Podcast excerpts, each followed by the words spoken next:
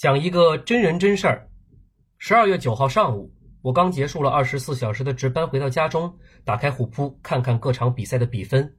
火箭一百零二比九十四领先独行侠八分，比赛剩不到三分钟。我当时的心理活动是：火箭之前大败独行侠，这场差不多可以扳回一城了吧？当然，作为东契奇球迷，我看了看他的得分情况，十分不算特别好。想想应该也是被灯泡两位大神教做人了吧。然后我关掉了虎扑，我再次打开虎扑是一小时之后的事情。当我看到火箭与独行侠的比分是一百零四比一百零七，独行侠逆转取胜时，我不禁失声叫了出来。我能猜到一定是出大事儿了。而数据统计上，东契奇的得分突然涨到了二十一分，以及虎扑话题区满屏的东契奇连得十一分带走比赛的帖子，我想有必要写点东西了。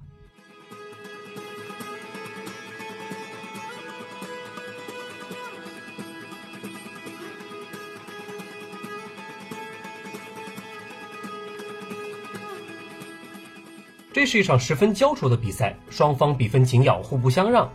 火箭的进攻依然来自灯泡的双核驱动。哈登在主打的第一节和第三节分别砍下十分和十五分，MVP 实力尽显。保罗在哈登下场休息时展现出更强大的控制力，不仅在自己擅长的中距离方面让独行侠吃尽苦头，外线也收获了三记三分球。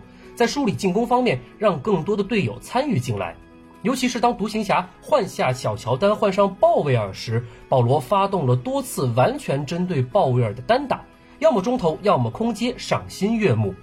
纵观全场，哈登三十五分八助攻，保罗二十三分八助攻，都是漂亮的数据。卡佩拉比小乔丹多吃了不少饼，戈登在替补席也有两位数的得分贡献。防守端，塔克一如既往的十分卖力，恩尼斯也贡献了全队最高的两次封盖，越来越有阿里扎上赛季的贡献水准。第四节末段，火箭拿出了季后赛级别的防守强度，上抢极为凶狠，同时把独行侠的控球核心东契奇限制在了运动战十三投仅三中。进攻端又以灯泡二人专门找东契奇和另外一名新秀小个子布朗森单打为突破口。吃东契奇的横移太慢，吃布朗森的身高太矮，火箭依靠这些手段领先到了八分，时间来到了最后的三分钟，这场胜利对火箭而言基本上就是吃到嘴边的鸭子。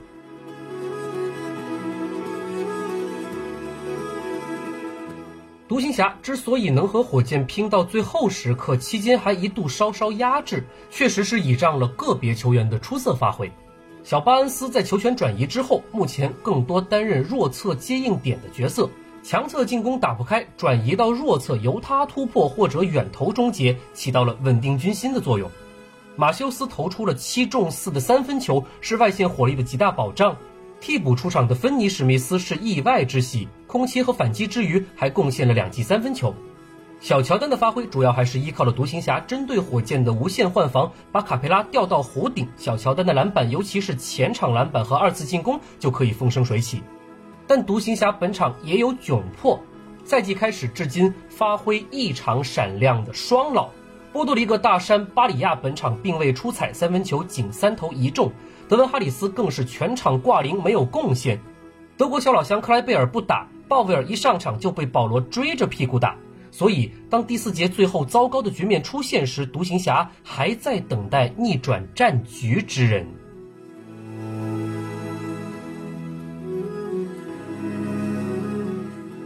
布朗森成为了一个变数，他本场顶替受伤的丹尼斯·史密斯出场，一直被灯泡轮番欺负。但这个没有比巴里亚高出多少的小后卫，出人意料的打出了三次抢断和高质量的反击，几次助攻也让人感觉到很不错的分享球意识。看他打球的姿态，很容易让我想到他在训练中应该没少偷师巴里亚的技巧。他拿到十四分是职业生涯新高，九中七的命中率全队最高。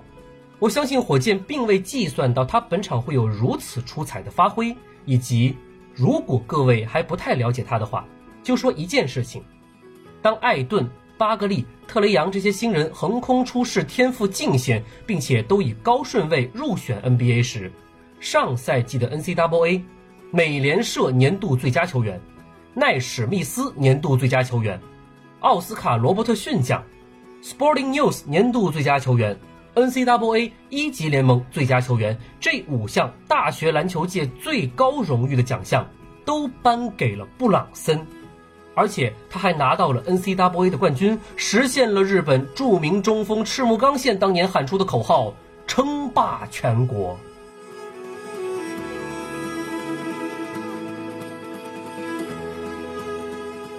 都说东契奇本场被灯泡打得不善，确实如此。进入十二月以来，东契奇在斯台普斯中心连帽詹姆斯两球之后开始撞墙。前几天对季后赛主要竞争对手鹈鹕的比赛中，也只交出了八分的惨淡数据。欢迎来到 NBA，东契奇越火，所有人就越想教训你。但通过回顾全场，东契奇的比赛细节还是值得一说的。开场坚决执行把卡佩拉调出禁区的战略部署，投不进有小乔丹的前场板。第一节中后段一次大空位的三分却不出手，等待哈登上来补防，随即造到了哈登首节的第三次犯规。被犯规后，他露出了坏笑，像一个孩子刚刚恶作剧得逞了一样。同样的，在第二节某个二十四秒即将到时的进攻中，他用一套舞步骗到了埃里克戈登的三分犯规。但这些并不能掩盖他效率低下的事实。十三投仅三中，球队落后。主场电视转播的解说忍不住蹦出来这么一句话：“Can we see some magic from Luca tonight？” 一百零二比九十四，比赛来到最后三分钟，达拉斯球迷在等，他们等来了小巴恩斯的单打，吸引内内的收缩，球经过马修斯的传导之后，来到了左侧底角无人防守的东契奇手中。三分命中，八分分差变五分。一波球权转换之后，小乔丹的前场篮板再次拼出机会，东契奇叫掩护，换出卡佩拉单防，一个小后撤步三分再中，五分分差变两分。之后保罗造犯规却两罚不中，现场解说又来了这么一句话：“Crowd waiting for Luca to do something special。”然后，东契奇持球面对强壮的塔克，利用小乔丹的掩护挤出了半个身位。就是这半个身位，让东契奇得以挤着塔克一路挤进禁区，抛投得手，把比分追平。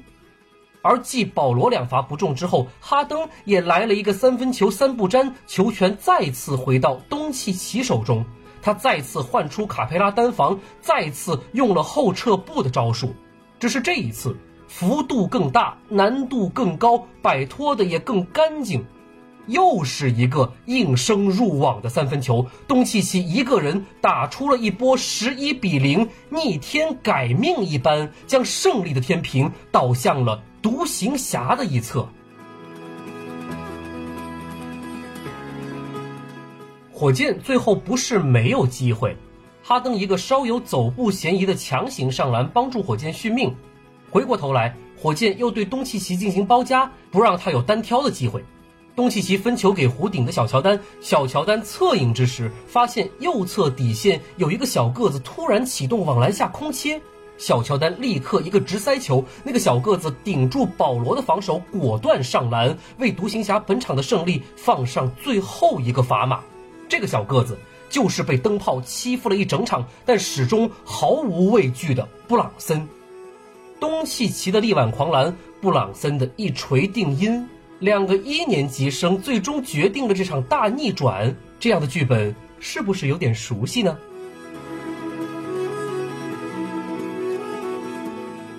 我们最终要说回东契奇，他开始出现一些新秀常见的不稳定的状态。既然收获了这么多球迷的爱戴和前辈的夸赞，当然也要迎接更多的挑战。目前来看，他做的不错。比其他新秀强出一档。张家伟张公子说他在处理球时有点库里的影子，也算是从另外一个新颖的角度进行的吹捧。我也是个东契奇吹，但需要看清一个事实：新秀赛季光芒万丈，也意味着第二年的进步会变得无比艰难。上赛季星光闪耀的三个历史级别新秀。本西蒙斯、米切尔和塔特姆本赛季都陷入了各自不同的烦恼中，这是成长的代价。东契奇也必定会经历到这些，但东契奇所带来的东西，尤其是为达拉斯本地球迷和中国数量庞大的小牛球迷所带来的东西，叫做传承和希望。对火箭的比赛，我看到了芬利和马里昂坐在场下和库班一起看球，我看到特里在转播评论席说了好一会儿。我看到穿着西服的诺维茨基在东契奇连得十一分之后，对他不停的欢呼和叫好。这些给达拉斯这座城市带来过无上荣耀的人，他们的年华已经逝去，但他们正在见证这支球队崛起的希望。后继有人是离开之时最大的欣慰。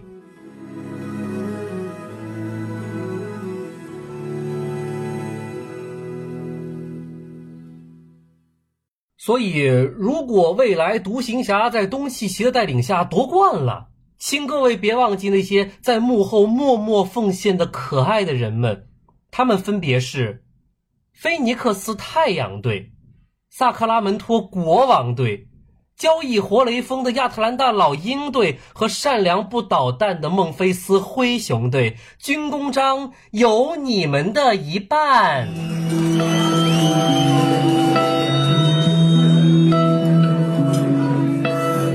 There was a wonder boy that many teams would not employ.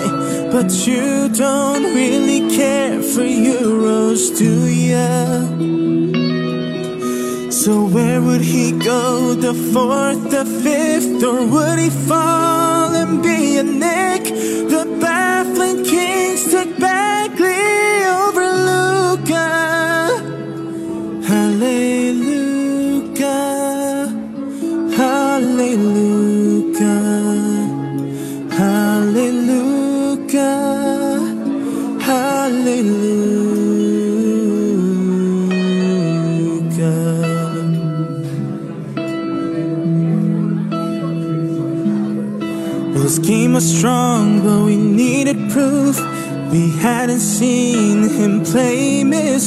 but his playmaking and passing over overthrew ya. And he led the break, it wasn't fair. His step back three flew through the air. It fell and Dallas traded up for Luca. Hallelujah,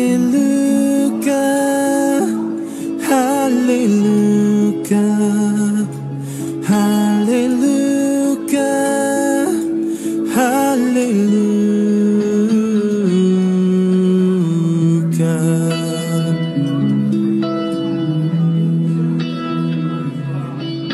Well, maybe he should have been your pick. Even though he's white and thick, he's colder than a tall glass of kombucha. And we all cheered for his your day was cheering too, and